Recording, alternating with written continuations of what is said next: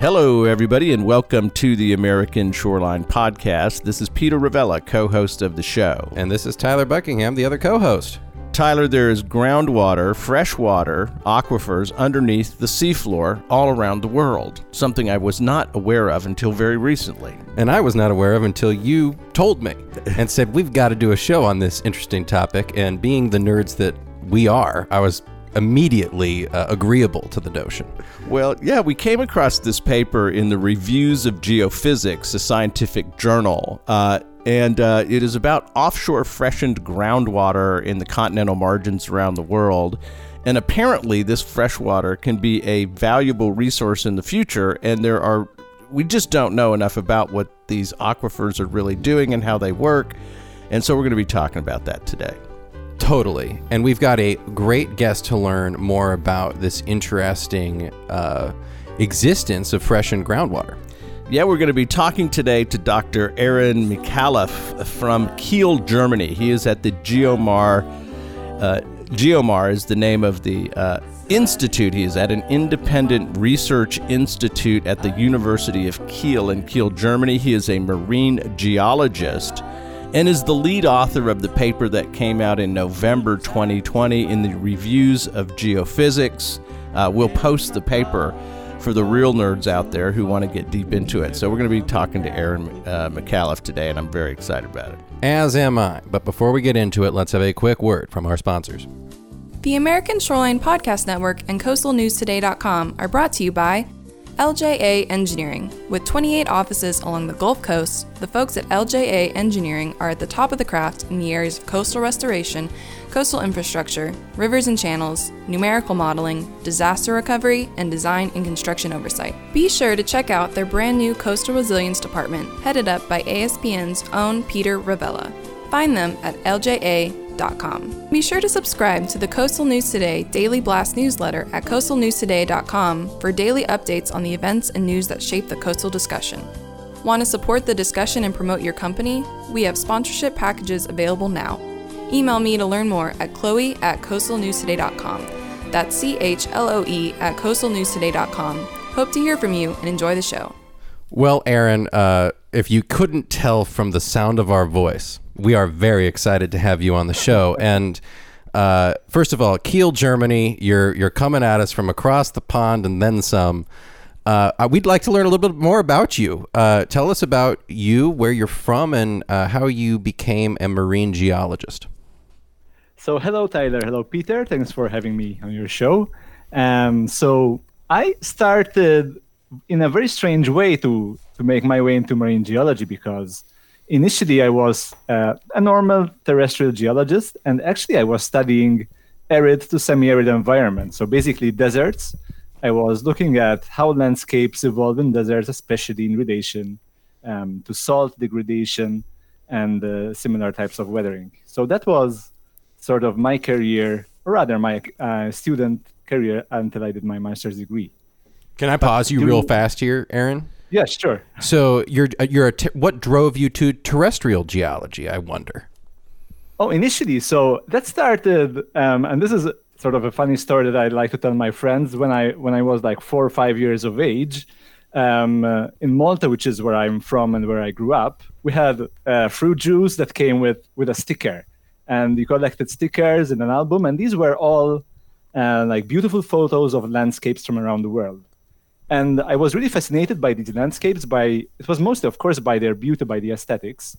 But then, as I grew up, I slowly realized that there's a whole science that actually explores how and why those landscapes form as they are. So, I was Im- immediately fascinated by geosciences, geology, geomorphology, and it's sort of the thing I always wanted to do from a really young age. And uh, luckily, I was able to do to continue doing so until I actually became fully employed in this field.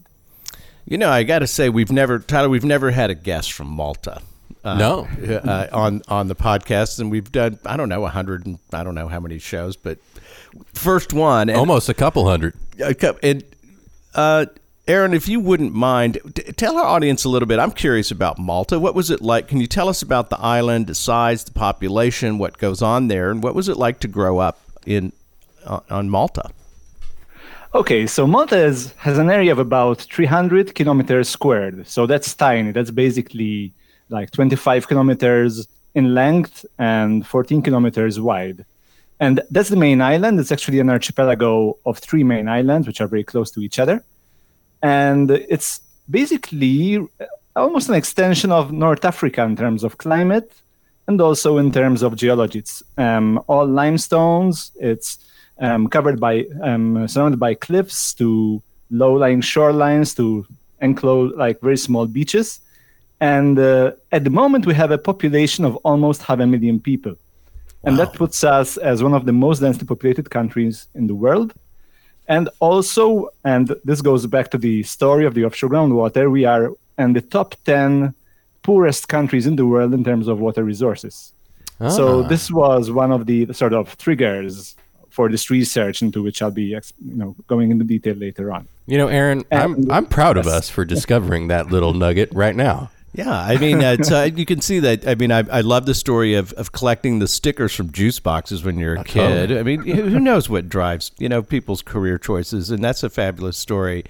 Uh, and then understanding the, the density of the population on the island and the rareness of or the difficulty of freshwater water supplies. I mean, here you are. You're a, a, a scientist who studies marine uh, hydrogeology and. Uh, What can I just ask? Growing it's- up. Aaron was was water a, bi- a major issue on, uh, in Malta with regard to the government? I mean, uh, ha, is this kind of a? I know in Southern California, water is just like the issue. When I was growing up, I'm wondering if it was like that in Malta. Well, um, it is, but I think the people in general are not very aware of that because, um, luckily, we were one of the f- like earliest countries to install a reverse osmosis plant. We actually have three of those, Wow. and uh, um, almost half of our water actually comes from uh, from reverse osmosis, from directly from the sea. Now, this is really expensive um, Yes. in terms of um, power use and, of course, the money that we have to pay for that. But uh, I guess there there was, I'm not sure whether it's the case, some government subsidy in that, which made it cheaper for the people sort of to have access to water. So we, there is water scarcity, but we don't really feel it mostly because of this. wow. But it's going to be an issue in the future because the other half of the water is actually coming from groundwater resources, and those are slowly, you know, being depleted because I think we're using we're using more water than is being naturally recharged. So at some point, we we might encounter uh, water scarcity issues in the in the coming years if we're not careful about how we manage our water resources.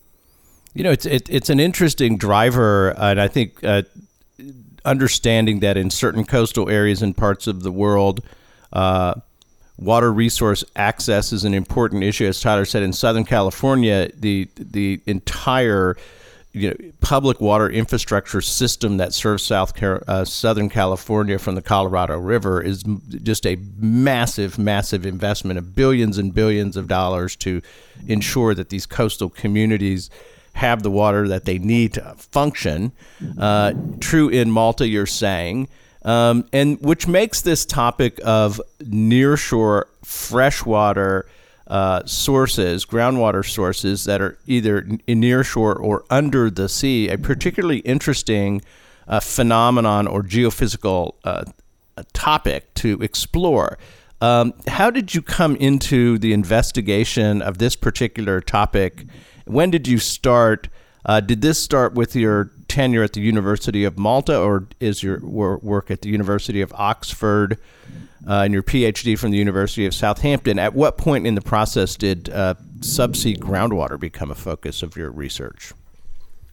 Actually, it started being so a bit later. I would say, um, let me try to count. It's about seven, eight years after I finished my PhD, because one of the topics that I study as a, ma- a marine geologist is submarine canyons. So these are huge canyons, valleys at, the bottom of the ocean uh, that are bigger in size than our largest canyons, such as the, Grand Canyon, for example.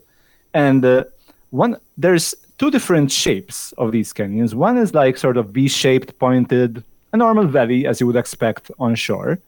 But then there's a few of them that are what we call box canyons, and these are wide. They have vertical walls and they have theater-shaped heads.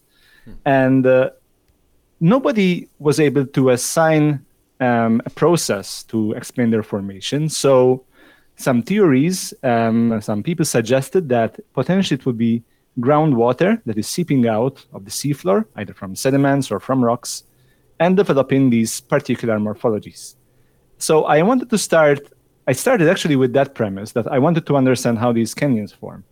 But then, as I was looking at all the potential fluids that might be involved, and particularly offshore um, freshened groundwater, I realized that there's a huge opportunity and perhaps a, a gap in knowledge in, in our field in relation to this topic.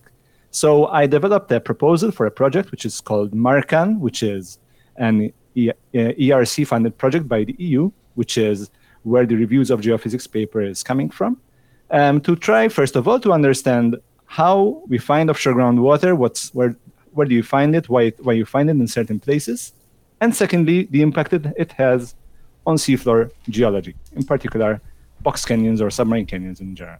So I'm, I'm curious in, uh, about the box canyons. You said there are submerged river valleys, these V-shaped valleys where uh, river systems that reach the coast at lower periods of sea level were then drowned, and you can see these geomorphological features in mm-hmm. the near shore. I understand that, but this box canyon, the theory you postulated was that they were possibly formed by the interaction of the subsea with uh, with uh, groundwater. Um, can mm-hmm. you talk about did that theory hold up, or what is your explanation now of the formation of these sort of freely independent box canyons on the seafloor? What what is making this feature? Well, I hopefully will have an answer for you in a few months' time because we're working just on that in the last year of the project. So we have some numerical modeling that is going on um, to see like if um, you have groundwater seeping in certain uh, geological strata, you would form these box canyons. And it's likely to be the case, but what I wanted to mention earlier is that we're talking about groundwater, but groundwater and in, in marine geology could be anything. It could be fresh water, it could be salt water, could be could be brine, so high salinity um, water. And in the case, for example, of the United States, you have lots of these box canyons just offshore Florida. So on the Flor- Florida escarpment to the west of the Florida Peninsula, uh, there's a number of box canyons there that have been associated to the seepage of brines. And these are located at depths of three, 2,000 meters. So it wouldn't be something that at some point was connected to a terrestrial river this would be something completely formed underwater. And that's why um, this theory of groundwater flow is quite fascinating because it provides an additional um, process which we can use to explain these these morphologies. All right. So in my mind, so first of all, I've got so many questions. Um, but my first my first question is uh, I, I want to just understand what you're saying. You're saying that off the western coast of Florida, box canyons exist, yes. and that uh, it is theorized that brines have been uh, seeping out of the seabed in areas, and then beca- right. is this because they're more dense? They kind of create the. Ca- how do they create the canyon after they come out of the groundwater or gra- come out of the the seabed? So, so this is the theory that we're trying to um, test with our numerical models. So the idea is that um, you have this um, brine seeping out. They dissolve the rocks that they touch, uh, come in touch with, either from like pore flow, flowing through the pores, or most most likely uh, flowing through the fractures. Uh, this creates um, like an alcove or a sort of like a gap. It erodes a, a cave at the at the base of the escarpment that at some point fails because there is loss of support. And this failure creates an indentation and the process goes on. It's also a positive feedback. So once you have an indentation, you have more water flowing through, and slowly this, this box canyon forms. Wow. Now we're trying to see whether, um, so this has been hypothesized.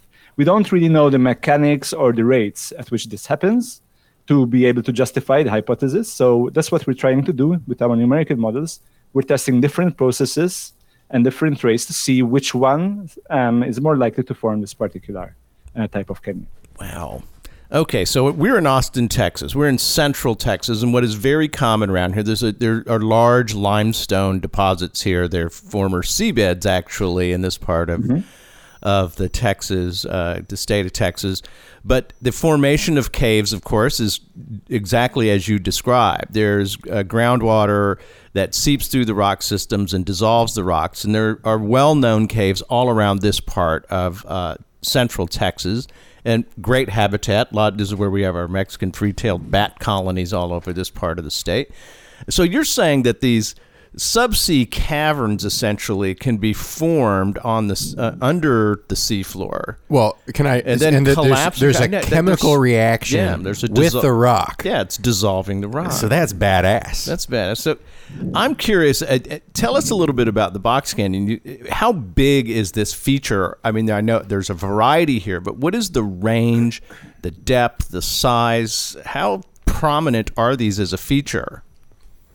So globally, they're not super common. I mean, they're not as common as what we call normal uh, V-shaped uh, canyons, but I'm, I know of examples. For example, as I said, uh, offshore Florida, there's um, also the Blake Escarpment and New Jersey. There's a few there as well. Uh, offshore Mexico in the Campeche Escarpment, so just north of uh, Mm, yeah. Yucatan. Um, uh, Malta, luckily, that's, that's another reason why I'm uh, studying the Maltese Islands because just offshore Malta we have a similar escarpment. So this is like a 250 kilometer long, uh, four kilometer high cliff, all made up of limestones, with these box canyons at the at the base. And those are sort of the most um, well studied, but I'm sure there are others that haven't been mapped yet. Uh, that other margins that might host similar um, box canyons. Okay, let me In see terms of I- size, Yeah, go ahead. Please keep going. So in terms of size, they are, if I remember correctly now, between 5, 10 kilometers wide. And in terms of length, I would say no more than 50 kilometers. So they're, they're quite, quite large, but not as big as the V-shaped submarine canyons. And did I hear you say that the vertical uh, relief of the canyon walls, these sheer canyon box canyon walls, could be two kilometers? Did I hear that right?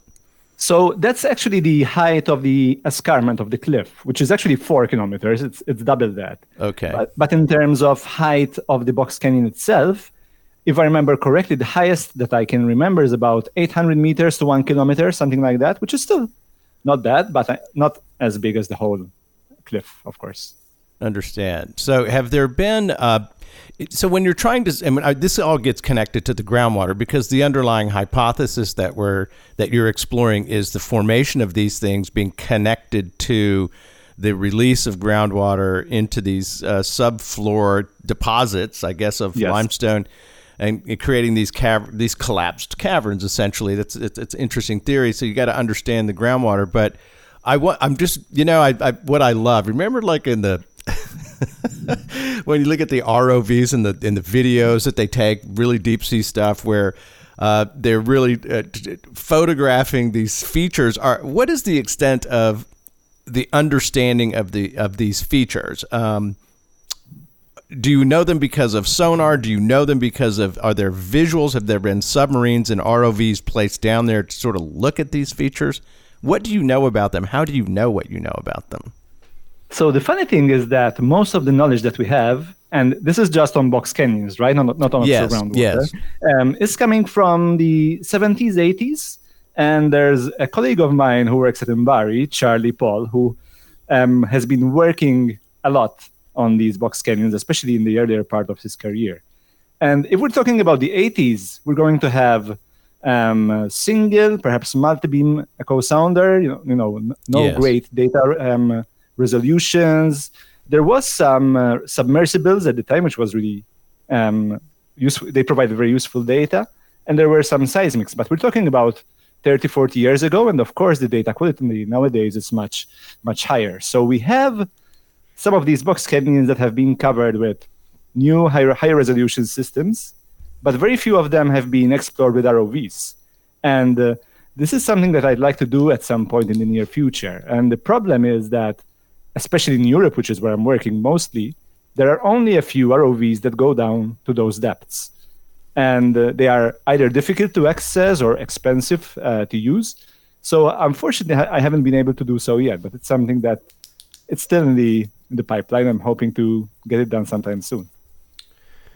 You mentioned that you're using uh, modeling to mm-hmm. try to understand and kind of run some hypotheses. I imagine on like how mm-hmm. these things would work. Could you could you talk about how you do that and just how that works? I mean, I imagine there's just trillions of variables, but how, yes. how how do you how do you do a numeric model of a of a box canyon you know hypothesis?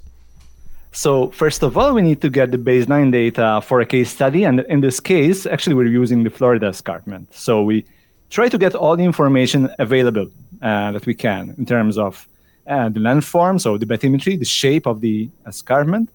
Then we have some uh, boreholes that have been drilled in the past that tell us what kind of rocks you find and what are their geotechnical properties in terms of strength, in terms of permeability, for example. And then we and also actually some fracture information that we have from the submersible images. So that gives us a good idea of what the baseline conditions are. And then we're using what we call a discrete element model, which is in 3D.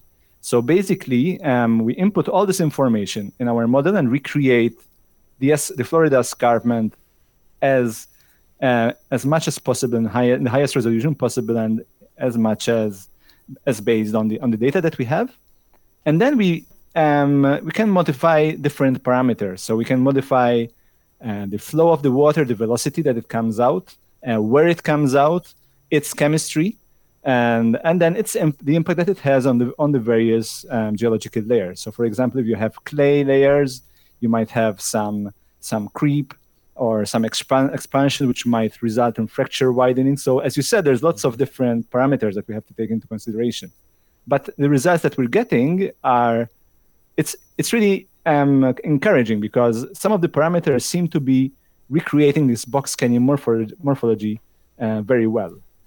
Um, so especially when you're considering flow through fractures and the effect it can have on on the widening, uh, like through dissolution, for example, or fluid pressure. So you, as I said, it's still a work in progress, but hopefully I have something more concrete to share with you in a few months' time. Well, no, I, and we look forward to uh, getting that update. I just want to know it, when you're doing this modeling, it's there's so there's so many considerations. Mm-hmm. Um, I imagine that you are that you collaborate with other uh, experts in maybe I don't know chemistry or other fields, yeah, geophysics, geophysics, yeah, hydrologists. Um, is that the mm-hmm. case? I mean, do, do, you work with? Do you have a team that you assemble to kind of um, solve these problems, or or do you kind of are you the kind of guy that you're alone in the lab, kind of just plucking away on the keys by yourself? What's your style there? I, I wish I could do this kind of work all on my own, but I'm not able to because it's such a such a wide range of expertise. So, in the team that I was able to build through the MARCAN project, we have um, a geotechnical engineer and also a um, numerical modeler who are helping out uh, with the tasks that I mentioned. And then I'm also working with colleagues, especially with uh, geochemists uh, at Geomar to understand the impact of fluid flow on, on the geology, on, on rock degradation, for example. Whereas the geophysics, mostly it's, it's the part that I do because that's the like uh, the work that I'm able to do in terms of bathymetry, seismics, and also ROV image um, interpretation. It, it does. It sounds fun to me. Uh, uh, you know, as a, oh, as a curious person, it sounds like a really interesting area of study. I'm, I wonder, uh, Aaron, when you're examining these features, you would think that if we had a really clear understanding of the bathymetry of the seafloor all around the world, you would see these canyons at various phases of development. In other words, there's mm-hmm. the box canyon, which is the sort of the collapsed cavern idea. But you maybe could find, or have you been able to identify or find um, sub, subsea caverns, which are uh, box canyons in development. Have you been able to see these features at various stages of their geologic formation? Um, yes, I would say so. Perhaps not in Florida, but closer to Malta, because um, once you, if I remember correctly, there's about 20 or 25 of these box canyons um, at the base of the Malta escarpment. And I forgot to mention that these occur at different depths. And in the case of Malta, we also have them at a depth of 130 meters. And uh, that's actually where the sea level was uh, 20,000 years ago and 120,000 years ago. So um, it's when the sea level was lower and the coastline was actually at that point. So these are box canyons that are formed basically at the coastline, and when you have groundwater seepage and taking place in a in a dry in a dry terrestrial area because it was all exposed. Hmm. And especially in this case, you can see like there's so many that you can see them at different stages of evolution, and we do what we call space for time substitution. So basically, you have um, a canyon which is young and a canyon which is old, and you know because it, it has developed more in terms of length, in terms of width, in terms of complexity. And if you can put them sort of in an order, you can see it's like going back in time, observing snapshots of how the canyons have has actually evolved through time. And we've done it in the past with submarine canyons, that it, and it has also been done with other landscapes on shore as well. Wow, interesting. So there's so there's a couple things I want to ask here. I'm inter- I'm curious about the chemistry that results in the dissolving of the rock and the formation of the canyon, in terms of the relationship between the groundwater. Is it saline, mm-hmm. fresh, briny? Does that change it? The versus the chemistry and the composition of the deposits, the rock. Uh, so I'd like to I'd like you to talk about that a little bit, but more importantly, are you suggesting that the, that box canyons like this are actually terrestrial formations that have then been flooded by sea level rise, or can they be created completely underwater? No, they can also be created completely underwater. Like in the case of Malta, we have the two examples that have been formed um, completely underwater, and the other ones that have been formed when they were exposed at lower sea levels and then they were submerged again. Right. So there's the two of them. Huh. And uh, one thing that I would like to mention is that, okay, we have all these box canyons underwater, but of course it's easier to investigate them or to explore them on shore. And on shore, there are lots of examples too. And they've been, explo- they've been explored and investigated for many years. And what we've done, because we have Malta and New Zealand as our study areas, we did go there on shore to find box canyons to see how they evolved. So we have a study that we just recently published for New Zealand, to, again, showing how groundwater plays a key role in the evolution of these um, landforms. And now we're working on Malta for the example of bedrock limestone canyons. And uh, we're doing all of this too because it's funny how this all brings us back to Mars. Now, I know we should be talking about the let's go. Let's go to Mars. I'm, yeah, I'm, I'm, I'm, going to I'm going to Mars with you. Why is it relevant because, to Mars?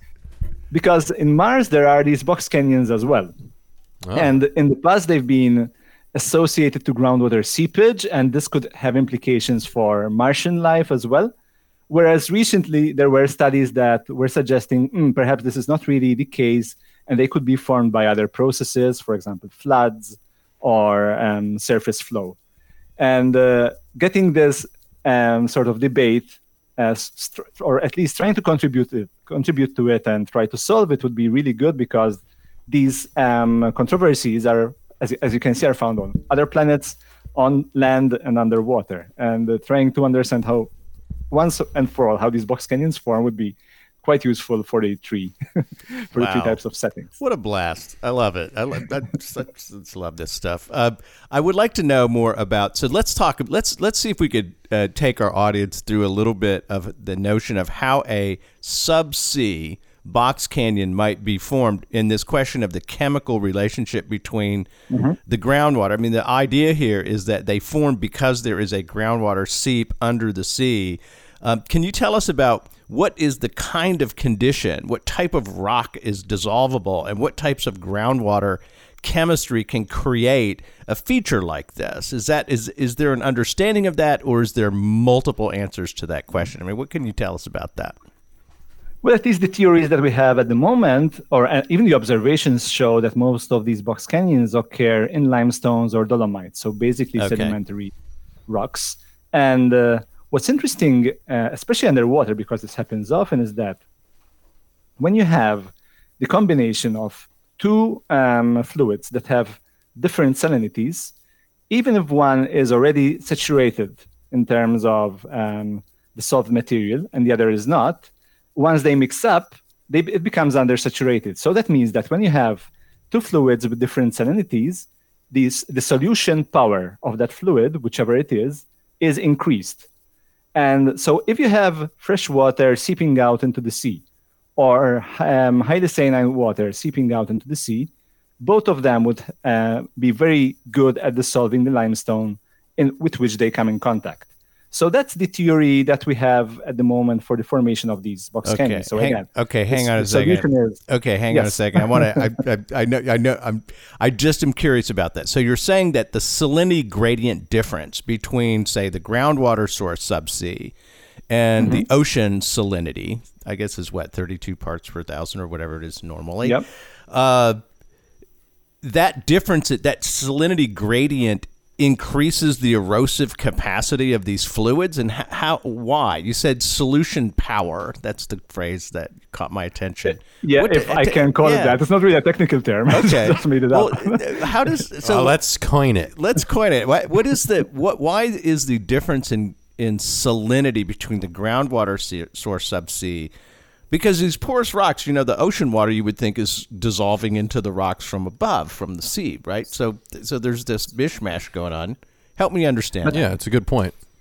But actually, like most of the, the solution takes place at, at the mixing zone. We call it the mixing zone, the area where you have um, mixing of different salinity, fluids of different salinities. So the sea on its own, if you know, is just in contact with the water. There is some weathering, and perhaps there's some dissolution, but it will be much higher if there's another fluid with uh, different salinity that's coming in contact with it. So that's that happens really where you have fractures that are um, hydraulically conductive that are allowing lots of fluid, um, whichever source it is, uh, moving into into the ocean. And uh, in the case, for example, of the Florida escarpment, the driving mechanism for this um, is what we call geothermal convection or Kohout convection. And uh, remember that uh, the temperature of um, the geological rocks um, or like in the land increases with depth at, at a rate of on average of about 25 degrees per kilometer. So if we have these escarpments that are up to four kilometers high, at the base of these escarpments, the temperature is going to be almost 100 degrees. So you have 100 degrees inside the escarpment, inside the rock, right? And then you have, let's say, 5, 10, 15, not even that, degrees for the um, ocean bottom temperature. Then you have a stark temperature gradient, and that drives a sort of a, like a pump where the uh, the water goes um, outside. Sorry, it goes inside um, the rock, gets heated up, goes up, and then comes out at a shallower um, depth. Now, in the case of Florida, it's a little bit more complicated because we have evaporites, we have um, saline uh, layers that make the water more dense, and we get sort of the opposite effect. So it's the water is seeping out of the escarpment and into the ocean at a higher salinity than the ocean because of these uh, evaporites inside the escarpment. I hope I didn't put it uh, in too complicated terms. I, but I, I think I of- get the general idea. You're talking I, about I appreciated Okay. that. there's a hyper saline of s- s- s- super saline solution Exactly. here that is of a higher temperature because it's coming from the groundwater gives it a more Yes. erosive or dissolving power is that is that a fair That's summary right. Yes.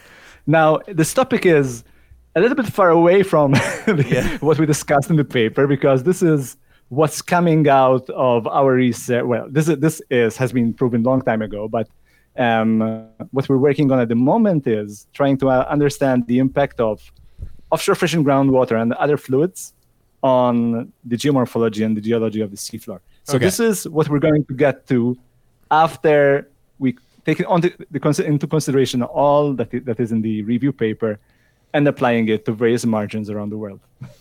Right. So uh, this this was this was good. We we did had a uh, we took a little deep dive there, ladies and gentlemen, into uh, the geology, the frickin' temperature. this that was good, and and the pump action. I liked that. But I want to talk. Let's let's zoom out a little bit and talk about this uh, this freshened groundwater, which happens to be kind of a coastal uh, phenomena. At least that's our. Let's start with that. So, uh, Aaron, would you just describe uh, what these freshened groundwater? Uh, I don't deposits. Is that what you call them? No aquifers. Aquifers. Well, what are what are these things, and uh, how, why do they exist? How do they exist geologically? Okay, so we define offshore freshened groundwater as basically um, water that has a salinity that is lower than seawater that is found in pores or fractures beneath the ocean floor. And there's uh, five ways in which fresh water can end up at the bottom of the ocean. Like there's three of them that are associated to meteoric or groundwater or groundwater that, is fed by rainfall. And these are the, uh, the processes are active recharge. So basically, you have an aquifer on shore that continues all the way offshore, and for some reason it doesn't seep out because you have a clay layer at the top of the ocean, for example, of the seafloor. So that's one way in which it can form. The other one, which is the most um, common, at least from the recorded um, groundwater resources that we have, is recharge during lower sea levels. So when the, when the sea level is, let's say, 100 meters below at present, you have a wider expanse of the seafloor, which is exposed. You have all the shelf, which is exposed. And then you also have um, higher hydraulic gradients, which push uh, the, the fr- fresh water further out into the shelf. And the third process is um, subglacial. So you can have melting at the bottom of ice sheets, and uh, the position of meltwater is another way in which meteoric groundwater can form. So those are the main three. And then there's another two, which are non-meteoric groundwater processes. And these are diagenesis. So for example, when you have transformation of different types of clays, when sediment is transforming into rock, you might have expulsion of fresh water. And it's the same with gas hydrate dissociation. So gas hydrates are um, solidified um, ice with, with methane um, in, inside. And when that decomposes, it also releases a good amount of low salinity fresh water. So that's the five, five ways in which fresh water can form at the bottom of the ocean. Okay. And if we were to make a pie chart of those five ways, yes. and I realize that we haven't mapped the whole we don't know. But like as of right now, what who's got the biggest slice of pie? Is it so? The biggest slice would be um, recharge during lower sea levels. Oh, okay. So it's so that's the second one. So, you know, and yeah. that it turns out that that sea level thing is very important. I wrote it down in my notepad. That yes. uh, you know, and and it, it, I I don't I say that that's kind of obvious, but I I say this because uh, it every time we talk to a geologist uh, uh, about the sea, the seabed, uh, we're always talking about how the the sea level is geologically, from the perspective of a geologist, ladies and gentlemen. This is not sea level rise in the climate change discussion. This is geologic time. The sea levels have changed, and those have, as it has ri- risen and risen, mm-hmm. as it has rised, as it has gone up and down, it has uh, produced geologic features, and this is one of them. And that would be the largest mm-hmm. slice of pie that we know about. Okay, what, what, who gets the second biggest slice? And the second one would be, um, if I remember correctly, diagenesis. So transformation of different minerals from one type to another, especially at depth, um, either because you have a overburden, so you have lots of sediments on top that are pushing the water out and transforming the minerals, or perhaps you have tectonic pressures, for example, at the subduction zone. Okay. So that would be the second. Number two is diagenesis, which would which surprises me. Now, Peter, I want to play a game. I want Peter to guess the fifth, guess the, the, smallest slice of pie. I, I, am oh, gonna guess, I'm gonna guess the smallest slice of pie. I'm gonna go with number five, which is the formation of hydrates. I think it was uh, hydrates, the the presence of methane, which is common in the Gulf of Mexico. Actually, is that the is that the least common method? Of, I think you're right. Yes. Okay. Da-da. And that means that three and star. four, three and four would be. So three and f- the other ones would be subglacial, uh, recharge, and active recharge. Recharge okay. and active recharge. So there is a little a picture of, of how this is distributed. All right. So in the paper, and I have to say, in, in the reviews of geophysics, is the journal "Offshore Freshened Groundwater in Continental Margins" is the title of this paper. Uh, uh, Dr. Aaron Micallef is the lead author of this paper, but there are probably 20 uh, authors right. on this yes. paper. It's an extraordinary bit of work and a very detailed introduction to this topic. Uh, the suggestion in the paper, and I have to say I did not study it all. It's a very dense paper, but the, there is a thought here that these nearshore subsea aquifers or water freshwater deposits could be economically significant in certain regions. So this is going back to that discussion, Tyler, where we were talking about the access to fresh water in Malta or Southern California. Uh, in both places, there's osmosis, reverse osmosis systems, very expensive way to produce uh, fresh water. Um, is that your thought here? And the reason, what, I guess I'm getting to, why is it important that we understand these offshore freshened groundwater resources. Why is that important to you as a scientist or to us as a society? I think there's a both there's both a scientific and applied value to the research. If we start with the applied value, so what do people why, why should people care in general about this? Yeah. And, and the first reason would actually be their potential use as a uh, freshwater resource. And I'll explain a bit more about that in a second. But they might also play a role in geohazards because I've been talking about box canyons, but there's there's canyons, there's landslides that could be influenced by freshwater uh, flow. Uh, so the more we understand about fresh uh, offshore freshened groundwater, the more we can better understand, potentially assess and predict offshore geohazards. And there's also uh, resource exploration because uh, these fluid flows is are, play an important role in oil and gas uh, exploration in, in ores and even in terms of carbon sequestration. Uh, once you're planning something like that, you have to take them into consideration. Now, from a scientific point of view, of course, there's the geological part, which we've covered earlier, but um, you know, this fluctuation of sea levels going up and down is flushing out lots of chemicals from the shelf. So if we understand better how offshore groundwater is deposited, we can better understand the biogeochemical fluxes on shelves globally. And so there are some cycles that we still are not able to understand. And a fascinating aspect of these um, offshore deposits could be biology, because they might play a role on, uh, in benthic ecology if they are seeping out at the seafloor. But if they're not, there are lots of different biota in the subsea floor uh, especially in terms of microbiology, that, that that might be entirely influenced and controlled by offshore groundwater. And that's a field of research that we know very, very little about. Wow.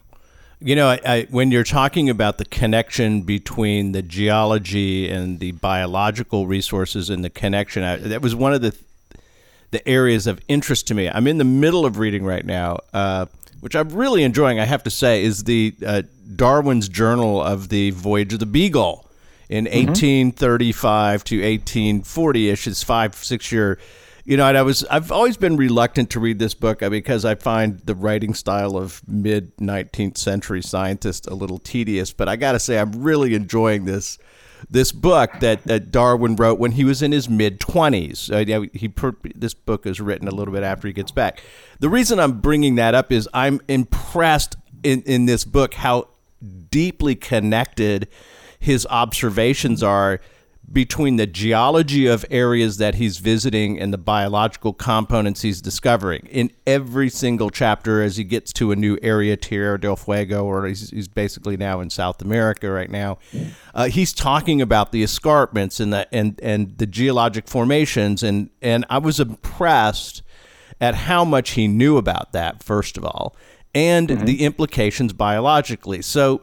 Uh, uh thanks for bringing that up. I'm curious in the research community that you are in, uh, the geologist, the marine geologist, and the bio the, and and the biologists that you know and work with. What is the understanding of these sub these freshened groundwater resources, subsea freshwater aquifers, essentially? And I don't want to say aquifers is not the right word, but deposits and their biological importance. Are they biologically important? What are we starting to figure out about that? Actually, I, I, would say that we know almost nothing because to be able to answer those questions, you need to drill inside into these groundwater bodies.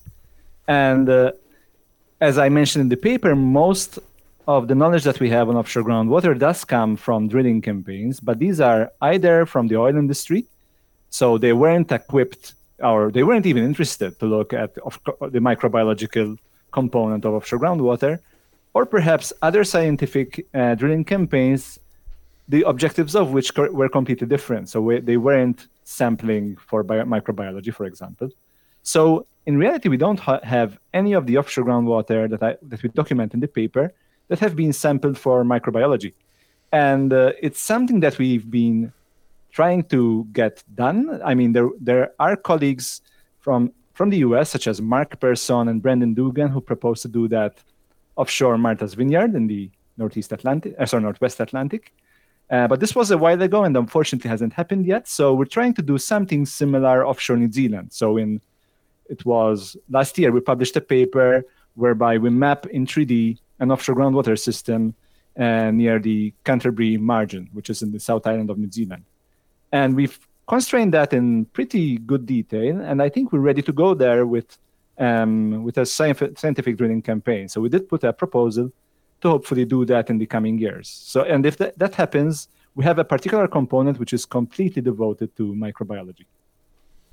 You know, it's such an emerging science and discovery is on the horizon. It's really exciting, Aaron. And you know, one of the things that that there are a couple things I'd like to to run by you here uh, as we close out, but um, I'm I'm curious how you collaborate. I, I, I, asked earlier when you're doing this modeling, but um, clearly when you're dealing with uh, biology and uh, the the applied uh, benefits, the broader impacts of this scientific research, and just we're just learning about this this part of our planet. I'm just, you know, I'm I'm curious to know uh, how you uh, de-silo and um, uh, find find interesting pieces of knowledge and discoveries from outside of your um, your focus area, and because it's clear that that this research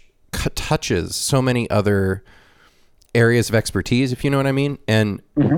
um, I'm just curious how you how you uh, keep stay aware of the broader horizon uh, of of where we are in our understanding of the space and and how you're contributing to that understanding. So, as you rightly said, um, offshore groundwater is at the nexus of various different disciplines. And so, there's I mentioned a few. There's biology, chemistry, there's geology. Potentially, there's even archaeology and paleontology or um, past environmental change. So, there's lots of different disciplines that can benefit from this. And the interesting aspect of this research is that as as we go more forward in our um, understanding of these systems, you need so many different um, experts to help you out. So uh, earlier I was mentioning the numerical modelers, which play a fundamental role, but there's also the geophysicists and different kind of geophysicists because we need seismic reflection profiling. We need especially electromagnetics to be able to map offshore groundwater in the seafloor. And you also need the geochemists because once you get a sample, either from a seeping um, aquifer or potentially from the offshore groundwater body itself, you can get lots of information of of when it was formed, how it was emplaced, um, etc. So it's like to do really good offshore groundwater research, you need all these different expertise. And to be able to do so, for example, in, in my project in MARCAN, um, we have colleagues, of course, from the University of Malta, but also from Germany. We have from the US, especially for the modeling aspect, and for New Zealand to be able to access the local infrastructure, for example. Uh, but we're tra- targeting other sites. We'd like to work in Mexico. We'd like to work in South Africa, and uh, it's always the same. Um, of course, there's local knowledge which is very important, but also this wide range of fields. So conferences, or at least you know, getting in touch with the authors that are writing about offshore groundwater at present is really crucial. And of course, because of the pandemic in the past year, it has been quite difficult to be able to make new connections or, or at least maintain the ones that we already have. But luckily, with thanks to the internet and um, virtual communication that we have, the conferences, uh, we still managed to be able to work out some new interesting proposals. So hopefully, in the coming years, uh, we'll be able to address some of the research questions that I mentioned in the past, and there's many, many more um, in various parts of the world. Wow. What is the what is the what is the number one conference for where this kind of discussion uh, would occur? And and there's a lots of scientific and marine related and coastal conferences. What is the big conference for your community? Well, I think it's still such a new topic um, that there's no conference that specifically addresses this. Uh, so there's like the big conferences such as the EGU annual meeting, which happens in, in Vienna. So that's the European Geoscience Union. And then you have the American Geophysical Union, which happens most in San Francisco, but it's changing sites as well. And uh, we've tried to um, put together or at least convene sessions that focus specifically on this topic. But I think it's uh, maybe either the community is still too small um, that, wor- that works on this topic, or you know there haven't been so many studies that have been done um, on this particular topic. So what we're trying to do at the moment, we've recently applied for uh, for some funding from the European Union that allows us to develop a, a network, not just of scientists, but all types of stakeholders, like from the industry, um, water managers, even um, local councils to represent different coastal towns, to be able to bring together um, all these different expertise um, in a conference style environment to uh, finally address the question, which is perhaps the most important one related to offshore groundwater, whether it can be used as a water resource. Because, of course, the first thing that comes to mind when you discover offshore groundwater at the bottom of the ocean is look, there's a new resource, especially for coastal cities or countries that are uh, that are suffering from water scarcity. But unfortunately, it's not that easy and simple to just uh, apply that thinking because we still have lots of knowledge gaps in, in terms of the technological feasibility of how to do that, the economic feasibility, the environmental impacts, and also the legal implications. For example, if an offshore groundwater straddles more than one boundary, um, what do you do? Which country has control? How do you manage the resource? So there's all these different questions that we need to address. So hopefully, if we get this um, proposal funded, we'll be able to bring this community all in one place and hopefully make it grow uh, by attracting new students and postdocs. Wow. That's the best thing I've heard. And uh, I mean, here's why I love what you just said. Uh, Number one, it is a very cutting edge scientific research area. As you said, it hasn't even really risen to the point of having its own conference, let alone dedicated sessions at the American Geologic, what is it, Geological Union? Geophysical Union. Geophysical Union conferences or the European international conferences. It's so new. Uh, what is really encouraging for me to hear from you as a research scientist, a basic research scientist at a cutting edge uh, discipline is your interest in the community implications of the research and starting from the very beginning, trying to develop an approach to educate people about what you're learning, to collaborate with other scientists, and to bring in the stakeholders and community people who may well take an interest in this new research. That is a refreshing and positive uh, thing for science, the scientific community to do, in my opinion. C- compare that to the seabed mining uh, uh, boom that we're kind of tracking as well, where. Mm-hmm.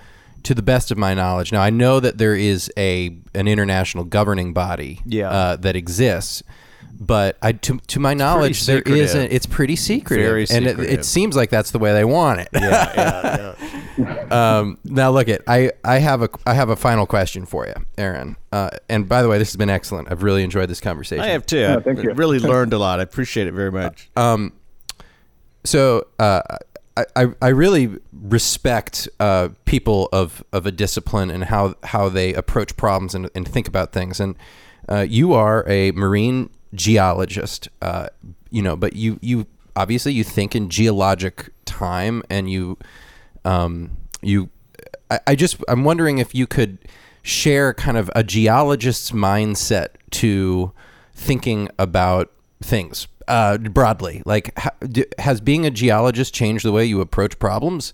Um, what is it about? I, am curious. I'm, I'm opening this up to you. How, yeah. how what is the geologist mindset for you, and and uh, what would you like our audience to know about how you approach problems that maybe we should take away with us?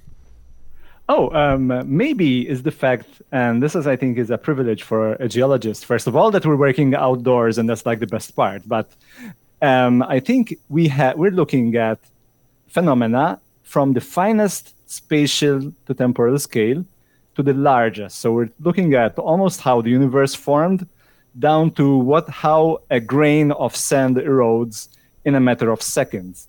And I think that large perspective, I think it's really useful, um, of course, to address different geological problems. But even life in general, it's you know like looking at things from various perspectives. I think it's a it's a good way to approach problems, and I think that's the biggest benefit I've had, you know, from practicing geology to my own personal life. Interesting. And let me ask you, as a from that perspective, and I, I, you know, I've always thought about the geologist, of course, the long-term eon level analysis, but I hadn't thought of it in terms of the seconds of a, of Yeah, grain it's of sand. totally. It's, it's, you it can is. The- slide in both directions. the It's very entire cool. geo yeah but are you an optimist when you look at what's happening and this is really a climate change question but when you look at the environmental challenges around the planet um, are you optimistic about the human capacity to respond to this effectively how does it look to you from your position as a geo- Uh, geologist unfortunately, I'm not. I wish I were, but um, I think we, we might start doing something concrete when it's too late. That's the impression I have. I hope I'm completely wrong, especially uh, for the future generations and for my son, who is just five months old. But um, the way that I've s- seen um, human, or I've read about humans behaving in the past, or the way, the way I see this problem being approached at the moment, I think it's going to be something like that. But as I said, I, I hope I'm completely wrong. Yeah, well, I, it, it, your skepticism is not unfounded. I think uh, if you look at, uh, as you said, the history of our capacity to respond to threats, uh, we tend to wait until the crisis is completely unavoidable. And uh, Yes. The problem with climate change is that the uh, the atmospheric composition cannot be quickly changed, and you can reach a certain point where the deal is done. And when you suddenly discover that there's something important you need to do differently, uh, the die has essentially been cast. And uh, I- I'm, I'm, I'm maybe as equally skeptical. Uh, it's hard to look around the world and see an example of uh, the human community responding effectively to a problem of this scale. Well- but but let, maybe we're going to be surprised. I remain an optimist because we have people like Aaron, and we're Yeah. learning more about the planet all the time. And the more we learn, it seems the more we learn how interconnected every system is. This is the first time I learned about this freshened groundwater the five goddamn ways. I mean, come on. this is so cool. and and freshwater sources Yeah. the seafloor. I know. it's you know when I was a child learning about how the world worked. This isn't how the, the way I was taught. It, everything was was walled off. In you know, this is a river and this is an ocean and it, like, and the more we learn about the interconnectivity of the systems on our planet, um, the more hope I get because Okay. that I think is in that is the I key to that, our Tyler. our survival. I do appreciate that. Aaron, do you have? Thank you for spending time with us in uh, uh, from Kiel, Germany. Uh, uh, can you uh, share with us final closing thoughts from your standpoint? Oh, so th- thank you for having me, as I said earlier. And uh, I think if people are interested in this, of course, they can get in touch with me and I can provide additional information. But I think we're going to see some interesting step, steps forwards in this field of research um, from both the applied and the scientific point of view. So I think it's worth keeping an eye on, on the developments. And uh, I think people might be surprised. Well, for those uh, folks who uh, are interested, how can they follow your work or get in touch with you for more information?